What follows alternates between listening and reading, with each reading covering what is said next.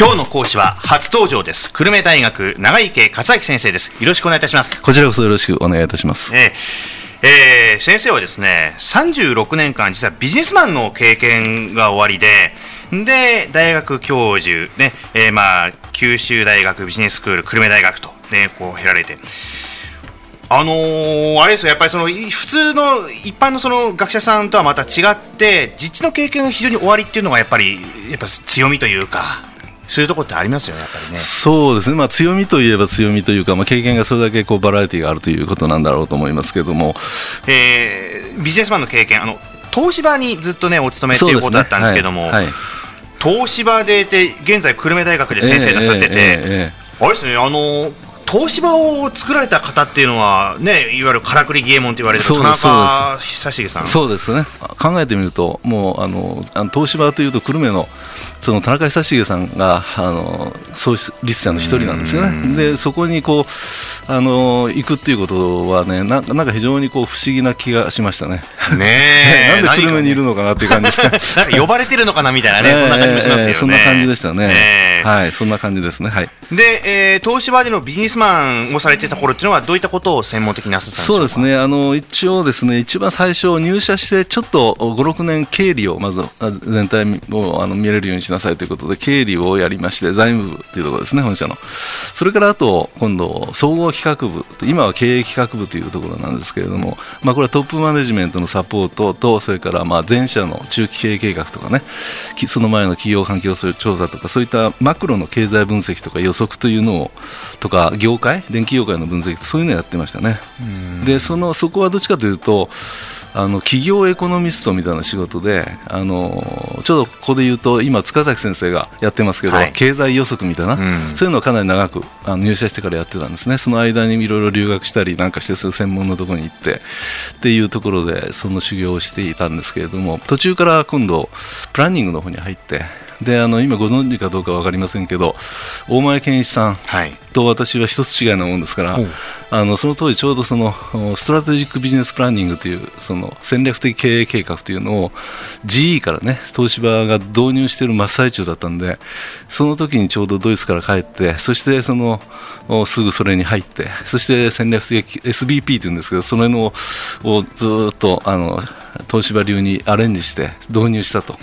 それからずっともう経営戦略ですね、経営戦略をやってきたというのが実務でいうとそういうことです。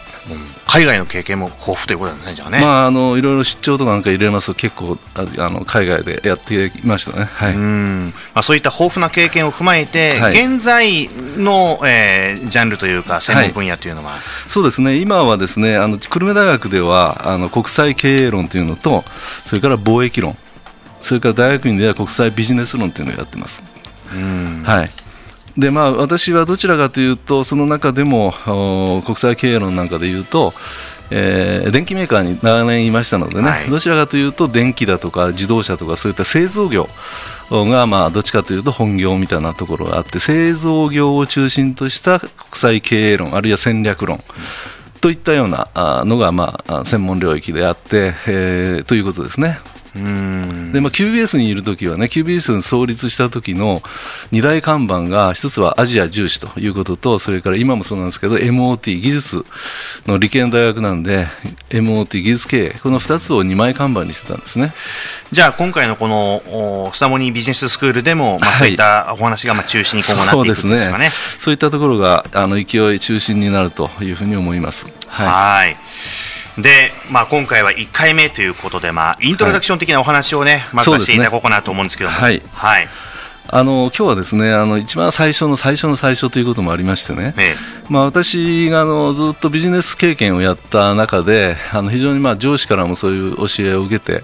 えーやってきたんですけどやはりあの学生もそれからこれから社会に巣立っていく人々皆さんのためにもですね、一番必要なビジネスに必要な目あの目っていうのは3つあるよということをですね、はい。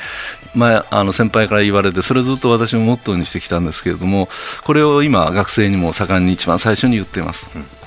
で一つはそのビジネスに必要な3つの目の一つはですね虫の目ということなんですけれどもこれはちゃんと自分の近場足元をしっかりと把握して観察しながらですねそして理解すると。まず足元を重視せよということですね、うん、これはまあマイクロスコープ顕微鏡みたいな世界、はい、それからもう一つは今度その逆であの鳥の目を持ってくださいと、うん、でこれは一歩離れてね日常のそのビジネスとか仕事から一歩離れて遠くから見る。あるいは上空から鳥のようになってあの見てみると。あるいは今で言うと海外から日本を見てみる。こういった視点これがとあの鳥の目ですよということですね、はい、それから第3の目というのが魚の目っていうんだけどもこれは何かというと魚ってこう水水にずっと住んでて、はい、潮目を見ますよね。潮の流れに敏感ですよね、はい、なので世の中の変化とか流行だとかそういったあの変化をね素早く感じ取ってそしてそれを素早く対応する力これもすごく大事ですよね。ビジネスをやるにいやどんな職業に就くにしても。で社会科学というのはそもそもそういう人の集団ですよね社会って、うん、なのでそういうのが非常に重要になってくるということを、まあ、あのいつも言ってます。はい、あ、はい、そうか、はい、虫の目、鳥の目までは僕、なんとなくピンときたんですけど、うん。うん、魚の目っていうのは、そう確かにそうですよね、ね。変化をね、敏感に察知する能力、これももちろん大事ですもんね。そうですね。はい。それがやはりビジネスをやっていく上では、どんなあの職業であっても、大変あの重要であると、ずっとそういうのを持ち続けてほしいというのをよく学生に言います。そうなんですね。はい。えー、じゃあもうキーワードはまさにこの3つの目ということでよろしいですかね？そうですね。今日はキーワードはまさにズバリその3つの目ということを持ちましょうということですね。はい、はい。じゃあもうちょっとそろそろもうお時間も来てしまいましたんで次回はじゃあなぜその3つの目が必要なのかっていう具体的なお話をまたね、えー、展開させていただければなと思います。そうですね。はい。はい。えー、今朝は久留米大学長池勝明先生でした。ありがとうございました。ありがとうございました